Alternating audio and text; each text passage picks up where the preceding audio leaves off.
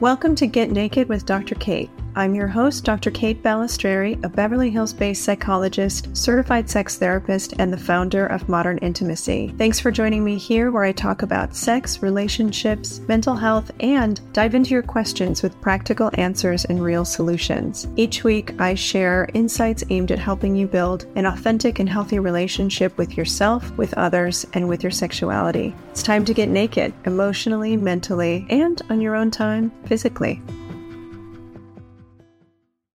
Hi, everyone. This week, we are going to get right down to business and talk about something that comes up a lot in sessions with clients and is something that millions of women and people who menstruate deal with on an annual basis.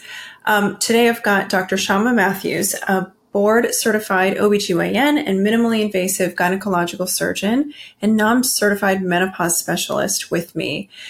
As both a mother and a wife herself, Shyama's goal is to help women of all ages maintain their own quality of life while keeping up with their day to day needs with families and careers. Her practice really emphasizes the importance of patient education and empowerment to make the best possible decisions for themselves and their bodies. And Dr. Shyama's areas of expertise include endometriosis, fibroids, chronic pelvic pain, premenstrual dysphoric disorder, and what we're really going to be focusing on today, which is perimenopause and sex.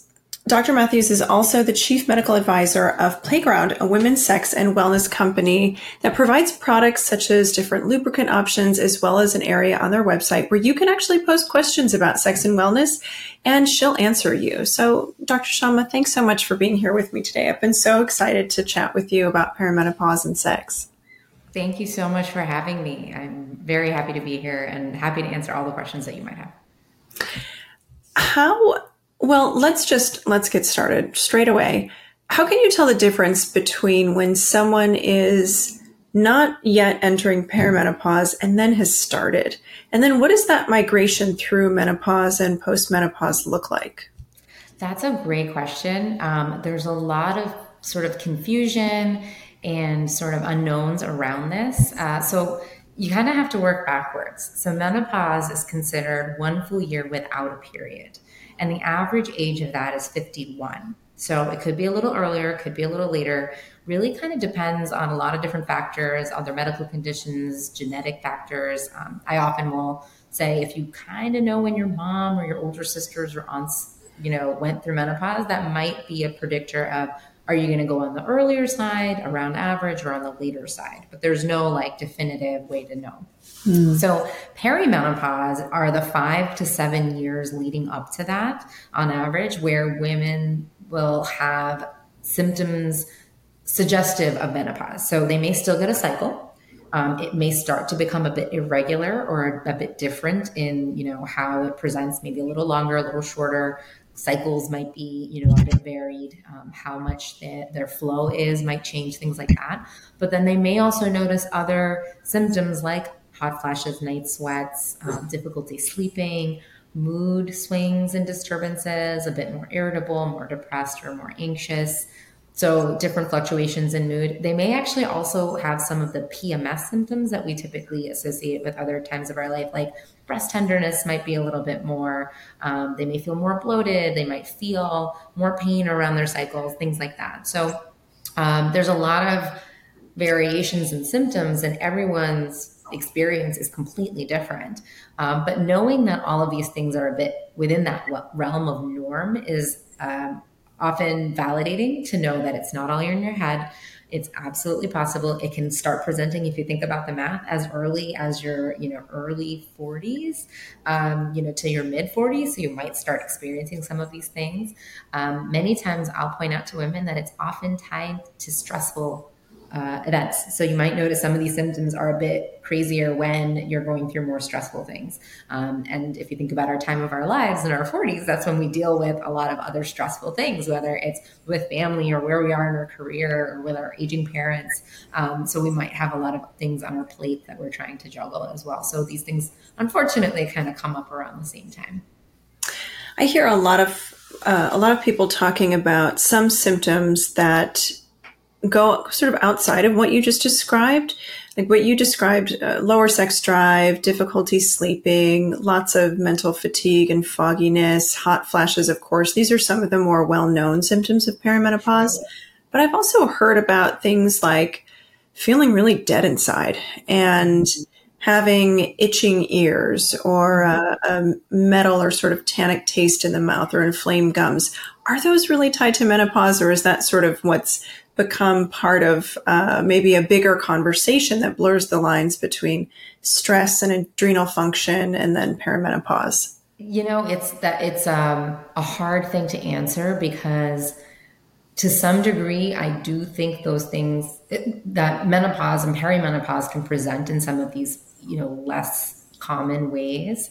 Um, temperature dysregulation, often we say hot flashes. Other people, it's actually feeling very cold.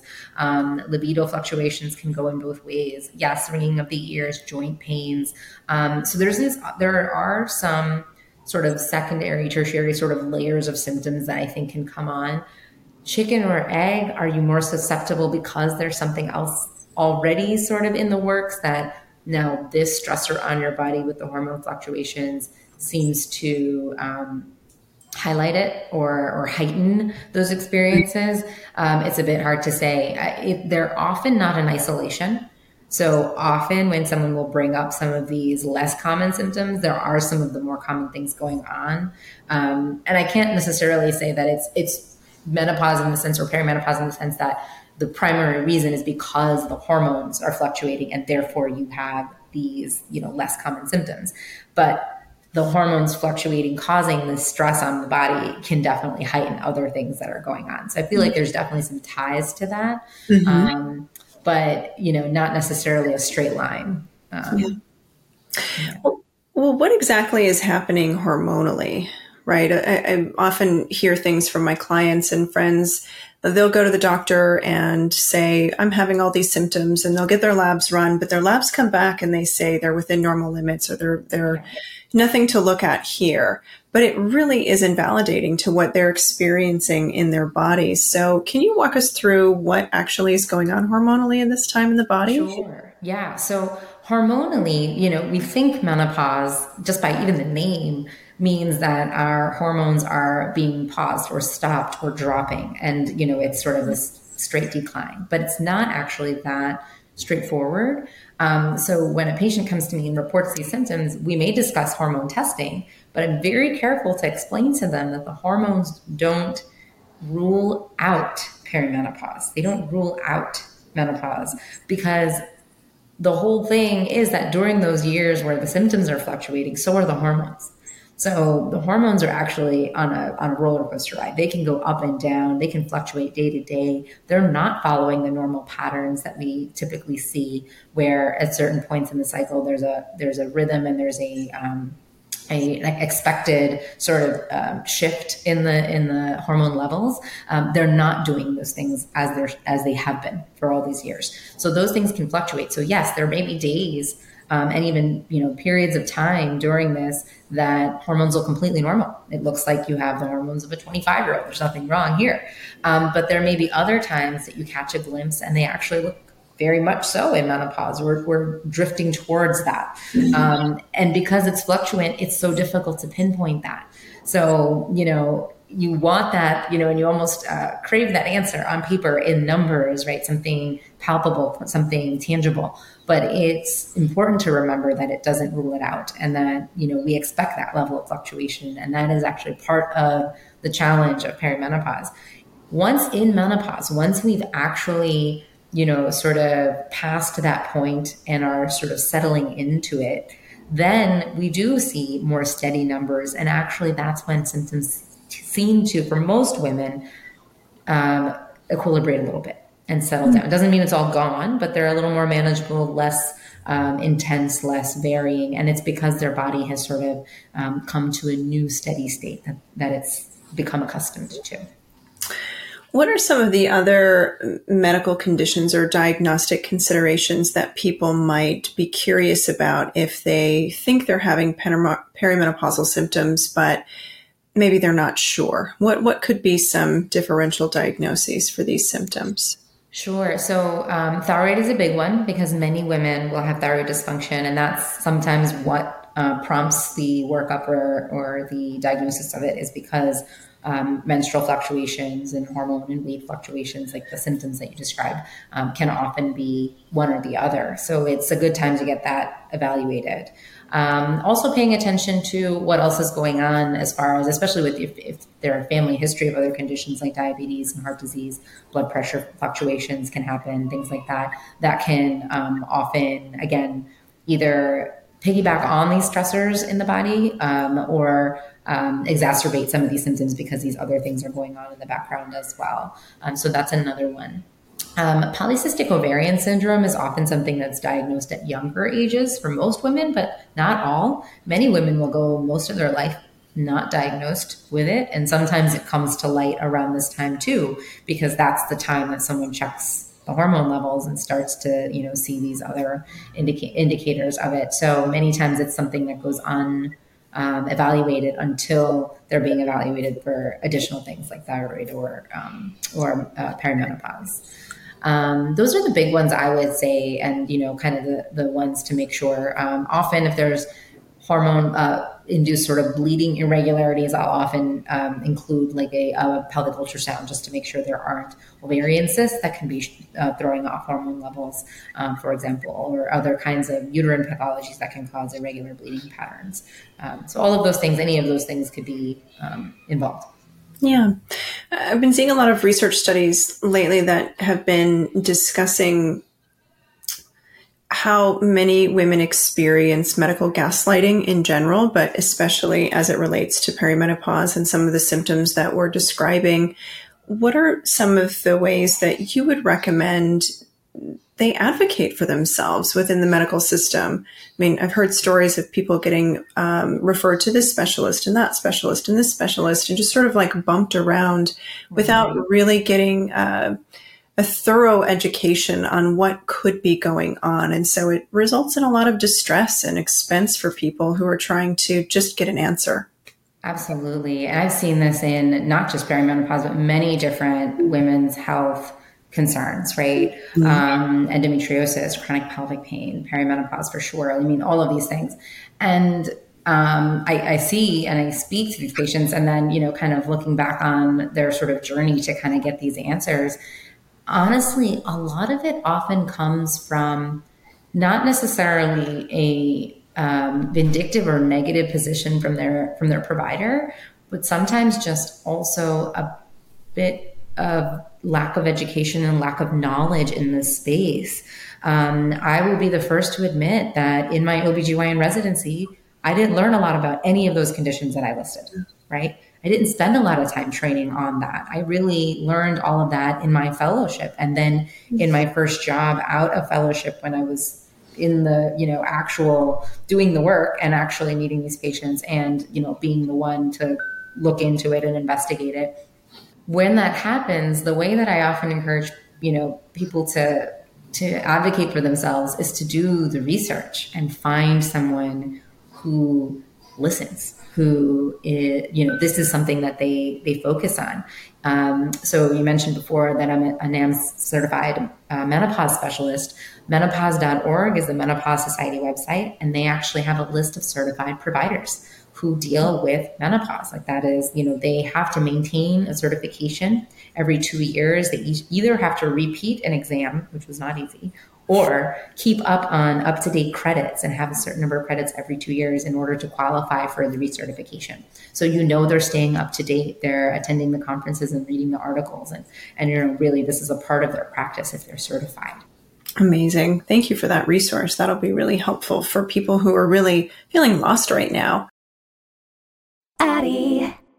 Ladies, did you know that one of the most common complaints from women about their sexual health is a frustrating low libido? Our sex drives can decline, but it's also treatable. Addyi, or flibanserin, is FDA approved and has been clinically proven to increase sexual desire in certain premenopausal women who are bothered by a low libido. So if you feel like you've lost your desire and you want to get it back, stop falling for the snake oils and ask your doctor about Addyi today, or go to addyi.com. That's A D D Y I.com. Addyi is for premenopausal women with acquired generalized hypoactive sexual desire disorder, HSDD, who have not had problems with low sexual desire in the past, who have low sexual desire no matter the type of sexual activity, the situation, or the sexual partner. The low sexual desire is troubling to them and is not due to a medical or mental health problem, problems in the relationship, or medicine or other drug use. Addyi is not for use in men or to enhance sexual performance. Your risk of severe low blood pressure and fainting is increased if you drink one to two standard alcoholic drinks close in time to your Addyi dose. Wait at least two hours after drinking before taking Addyi at bedtime. Your risk of severe low blood pressure and fainting is also increased if you take certain prescriptions, over the counter or herbal medications, or have liver problems. Low blood pressure and fainting can happen when you take Addyi even if you don't drink alcohol or take other medicines. Do not take if you are allergic to any of the ingredients in Addyi. Allergic reactions may include hives, itching or trouble breathing. Sleepiness, sometimes serious, can occur. Common side effects include dizziness, nausea, tiredness, difficulty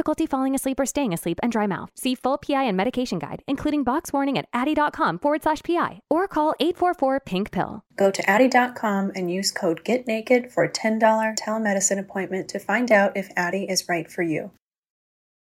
Another question that frequently comes up for me, which is outside the scope of practice, is whether or not it makes sense to explore something like hormone replacement therapy. Mm-hmm. And as a mental health provider, I don't have a lot of information about this, but I do hear that there are some medical professionals who are wildly in favor of this, and then some who really think it's uh, an option to avoid. And I'm really curious about your take and what it really is. What does it involve? Sure. Who's a good candidate? What are some of the risks? Sure. So, hormone replacement therapy um, is basically replenishing some of the hormone that you're losing or that has become sort of in disarray in this perimenopause, menopausal sort of state. Um, and it's basically replenishing estrogen and progesterone. If you have a uterus, you need progesterone because it protects the uterus um, from uh, estrogen alone. If you don't have a uterus, you don't need progesterone. You could just do estrogen alone. That's sort of the very basic kind of theory behind it. Of course, you can replenish all the different levels in different ways, but you know, sort of straightforward. That's something kind of uh, baseline approach.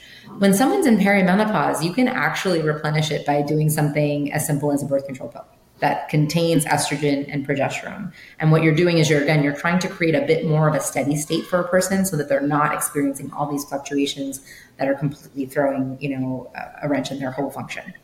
Um, so trying to create a little bit more of a level playing field helps a bit. So that's one basic way, and that's birth control. I wouldn't. It, it's not the same category as hormone replacement because it's it's um, the delivery, the the levels that we're talking about of the formulations are different.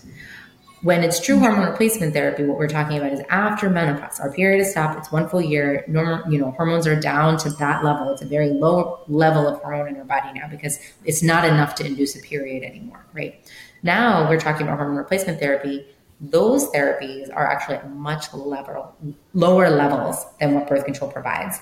So therefore, a lot of the same considerations are a bit different too, because you don't have as much risk related to the level of hormone. Um, so you're talking about much lower levels, but again, the idea is buffering the loss, creating a little bit more sort of a cushion there, so you're not experiencing, you know, the drastic drop in hormones. Um, and you can titrate that. There's different delivery methods. Um, there are oral, there's transdermal, there's um, rings that you can place, all different kinds of things, ways to get it um, into the body. Um, some of the studies have shown that transdermal through the skin is a bit safer than oral for some of the risk factors. So often that's usually one of the first line therapies. Um, I like that one the best, particularly because you can titrate it a little bit. You can start mm-hmm. with, you know, different steps, take smaller steps in dosing to get someone to where they really need. So make it very individualized in their treatment. Um, but the idea is that you're treating to help improve the symptoms. So for every person, it might be a different amount, how much they need. Mm-hmm. Um, also, how long they need it might be different too. So um, many women will experience the most difficulty in sort of those initial sort of three to five years, really as their body again is adjusting to this lower level, to this different level. So if you can buffer it for a bit, they often um, transition a little bit smoother. Uh, mm-hmm. Things like sleep um, are a bit better. Hot flashes and night sweats are less disruptive. Um, mood swings are less problematic, again, less disruptive. And that makes things a little bit more manageable.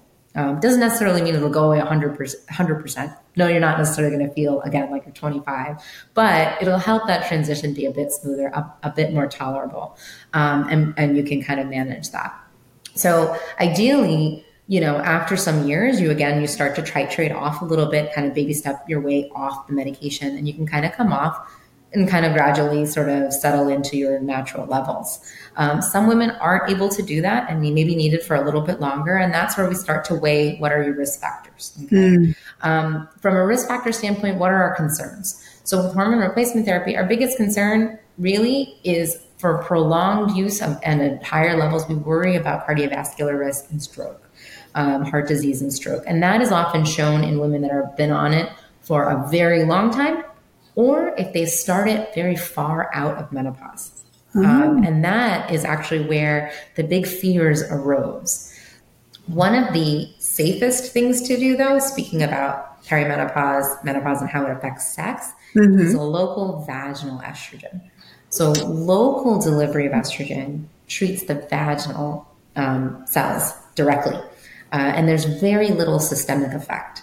So, meaning it doesn't really spread to the whole body. It's not meant to treat hot flashes and night sweats and mood and all the other things. It's really just meant to treat the vaginal mucosa, help with lubrication, help prevent infections, help balance the pH, and keep things sort of in a better state down there, keep the vaginal tissue healthier. Interesting. Um, and that's definitely an option for most women over the course of perimenopause and that transition into menopause, when would someone expect to start experiencing a dearth of lubrication naturally? When when will that start to show up? So I often would see say that it. I often see that it's later for most women. So that's actually more of like the secondary like sort of line of changes, but not for everyone. Some women start experiencing it much earlier. Um, so we'll bring it up and I'll say, watch out for that. You know, are you sexually active? Are you having any trouble? Is it, is there any pain or discomfort? Are you feeling any dryness? And if the answer is no, great, but keep an eye out for that. Don't wait for it to become, you know, problematic before you bring it up. Um, I always recommend a lubricant. Having a lubricant there that's not throwing off the pH, that's helping with decreasing friction, um, decreasing irritation, and you know, sort of uh, preventing pain. Anything like that is going to be helpful for you. It's going to help um, keep things uh, less reactive um, if, if you keep keep on top of that. But there comes a time when the hormone changes uh, are no longer solved with just lubrication for many women, and that's where you have to think about okay, what do we do? Do we um, focus on pH balancing, where there are products like moisturizers available, mm-hmm. or do mm-hmm. we go right to the source, the actual root of the problem, which is the you know, loss of estrogen to that tissue? And now that tissue is really starting to decline as a result. Yeah. So, one of the questions that comes up a lot for people who are experiencing these symptoms is how do I address my desire and changes in my desire. So, what are some of the things hormonally that are contributing to that? How do we know what's a hormone issue versus an environmental issue or something else? And how do you recommend people move through that?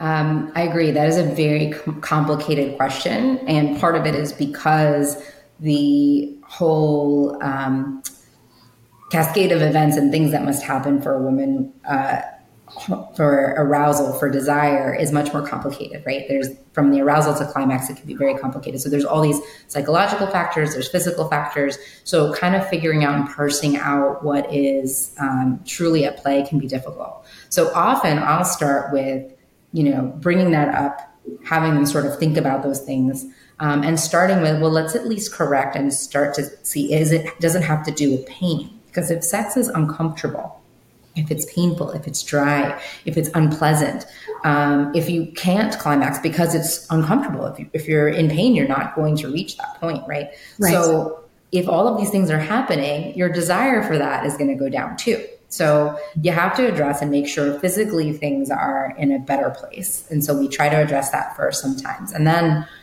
I'll have planted the seed to have this thought like, okay, what else is going on? Are you making time for yourself? Are how do you feel in your body? Your body is changing. Have you are you confident in your body? Are you um, you know judging of your body? Are you uh, disappointed in changes that you're experiencing with the way that you look and how you feel? Um, are you getting enough sleep? Are you stressed out about everything else that's going on in your life? Like you know where's your mind about this? Is this even a priority really to you? Are you bringing it up because you know you're uh, uh, upset about how your how your partner is handling it or are you upset about it because you truly want to improve your you know your desire and your state? Um, so all of these things become complex. It often does involve talking with a therapist as well and also addressing the physical side of it. So we'll often try to parse through it. But for me from my side you know the idea that you know, painful sex is not going to be satisfying, pleasurable, or desirable, right? So you're not going to want to go down that road at all. It will never come up to the top of your list of something you want to fix or improve upon or work upon or make time for.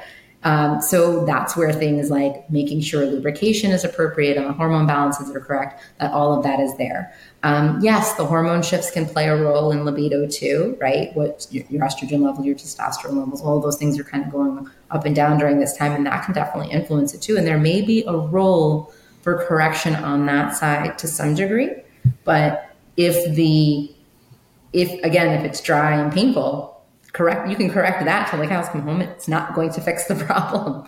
So you have to address it from both angles. Yeah. I often hear the phrase if you don't use it you lose it as it relates to um, uh, sen- sensation or pleasure um, and really stability in the vagina and i wonder if that's true or again if that's maybe a conflated myth of the experience so can you say a little bit about vaginal atrophy and sort of what the realities of that could be Sure. So the, the vaginal um, canal, the mucosa, the tissue, is very sensitive, and there's a lot of different things at play. Mm-hmm. As our hormone levels change, as atrophy is one of the things that happen, and basically the lining the lining of that canal gets thinner and less elastic, and there are, it, it's um, less lubricated. There's less lubrication being produced by those cells. So that's one of the things that you want to address. So whether it's by replenishing lubrication and yes, using it because that taxes the cells to remain pliant and stretchy and, you know, accommodating, right? Mm-hmm. Um, as opposed to being sort of strictured and tighter and sort of fixed. Um, so yes, improving lubrication in that way can help that and employing, you know, again, a good lubricant versus um, if, and sometimes beyond that would be improving the cells themselves by replenishing the hormone in the area. So as at first thought, you think it's a bit silly to think, oh, if you, you know, don't use it, you lose it. But that's if you're thinking about it in a very like, you know, um, uh, basic and kind of obvious way. But if you kind of think about it a little bit deeper about how those cells and how that um, anatomy functions, mm-hmm. it is true um, in a couple of different ways. One, if you if you aren't trying to um, explore what feels good and what's important to you, how your orgasm could have changed, what anatomy is stimulated can change. So if you're not using it to kind of look for those changes and um, experience those things and really kind of um, navigate that, yes, you you kind of do lose that desire for it because again, you're not um, linking that sort of muscle memory, tissue memory, experience memory to the function itself, right? Mm-hmm. Um, and then if you're not, again, putting um, sort of uh, asking the tissue to do the things that it, you want it to do, again, remain pliant, remain um, lubricated, um, and be able to convey that pleasure, you're also going to kind of lose connection with that. Mm-hmm. Yeah, I imagine it's similar to uh, what a lot of people experienced in the pandemic working from home, having such a sedentary life, right? The body mm-hmm. starts to change and feel more rigid and less flexible and less able to do some of the physical activities that you used to do. And that coupled with age can make it more challenging to then go out and play basketball or go for the run that you used to like to do. So why would we expect the vaginal canal to react differently? Right. Exactly. So same way, you know, whether it's self exploration or making time with your partner, whatever it might be, trying to figure out what it is that it takes to kind of maintain that, that mm-hmm. interest. Are there any kinds of um, diet and exercise sort of strategies that might be helpful in reducing some of the symptoms and and or increasing desire, increasing lubrication, things that folks can do more naturally? Um, there, there are some supplements that are available that um, speak to improving moisture, improving um, pH balancing, things like that. Um, I often tell patients to pay attention to the pH balance microbiome aspect, right? So many parts of our body have its own um, microbiology to it. It has its own sort of flora that's supposed to live there. So, you know, a balance of certain bacteria, yeast, whatever it might be that's necessary in different parts. Our vagina has bacteria and yeast that are supposed to be there. Um, and some of the pH changes that happen with hormone changes affect that balance, but then so do some of our practices, right? So, which is why how we bathe, what kind of products we use, being careful about that. Um, we don't recommend douching because we don't want to wipe out the the you know ha- the positive flora that's supposed to be there. Um, we want to be um, careful about our diets because imbalanced diets will also affect um, how bacteria is, you know, sort of lives and how yeast grows in, in certain parts of the body.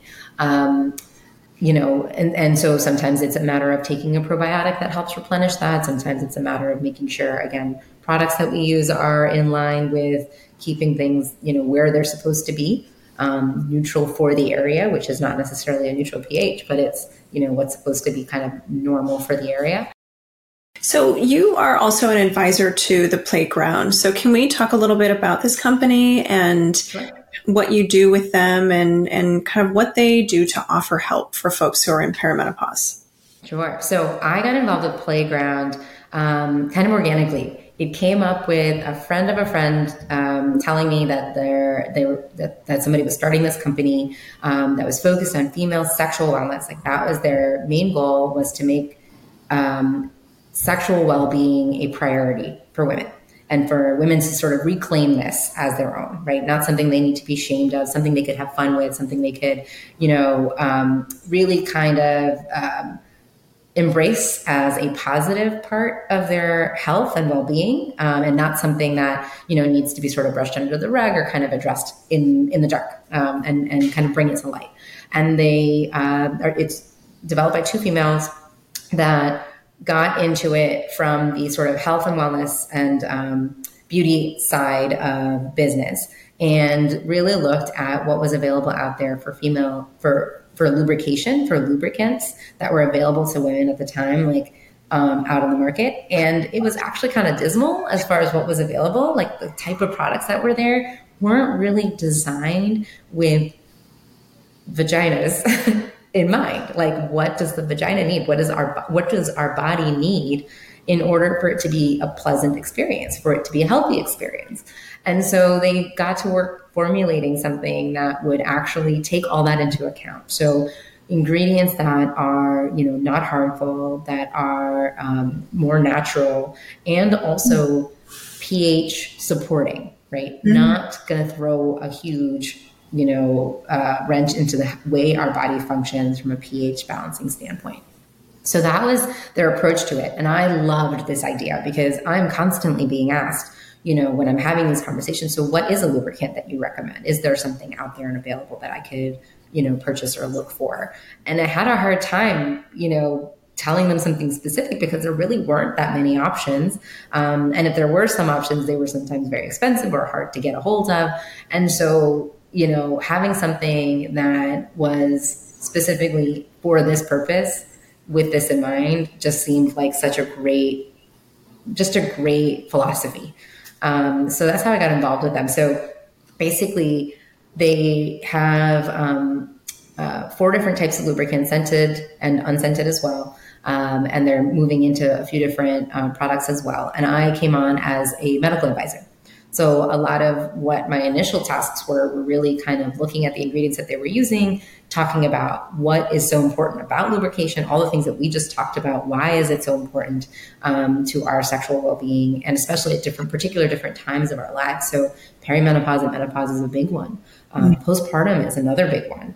Um, anytime anybody's on any kind of hormone uh, affecting whether it's medication or illnesses, whatever it might be, whether anything from breast cancer to birth control use um, can affect our pH balance. So, making sure we have something that we can rely on that can help us with those issues without it being a stigma or negativity surrounding using it, like something is wrong and that's why you need it. No, it's because we want things to be healthy and pleasurable and positive, and, and there's nothing wrong with that. So I came on board with that. As you mentioned on the website, we're starting um, a um, section called um, Office Hours with Dr. Shyama, where I get to answer questions um, and do videos and posts related to questions that are being asked specifically about, you know, sexual wellness, women's health, vaginal wellness, whatever it might be. Um, so it's kind of fun. uh, what's the website address for people who want to get some feedback from you? So it's helloplayground.com, and they'll be able to see um, information about our Sexual Wellness Council and um, the office hours with Dr. Shyama there. Amazing. Well, thank you so much for this. Um, do you offer any other kinds of services? Are you still in practice actively? Yes, I'm in clinical practice in central New Jersey. Um, I'm also available. Um, my website is drmathewsgyn.com, Dr. Mathews GYN. Um, and also through um, Instagram, I occasionally will post information there as well. Wonderful. Thank you so much for this conversation. I have learned a ton and can't wait to help my clients find this information through the episode and through your other sources of content. So appreciate it. I appreciate your time and thank you so much and for all the work you do as well, because I know that I have patients that definitely benefit from what you provide. Hmm. Thank you. All right, everyone, we'll see you next week.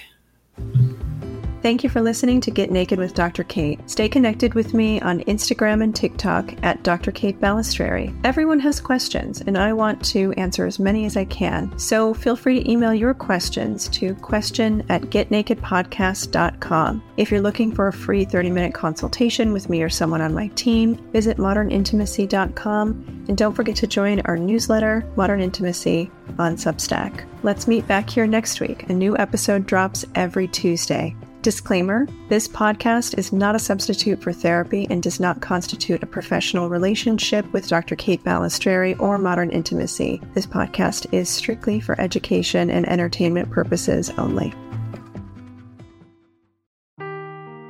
Seeking the truth never gets old. Introducing June's Journey, the free to play mobile game that will immerse you in a thrilling murder mystery. Join June Parker as she uncovers hidden objects and clues to solve her sister's death in a beautifully illustrated world set in the roaring 20s. With new chapters added every week, the excitement never ends. Download June's Journey now on your Android or iOS device or play on PC through Facebook Games.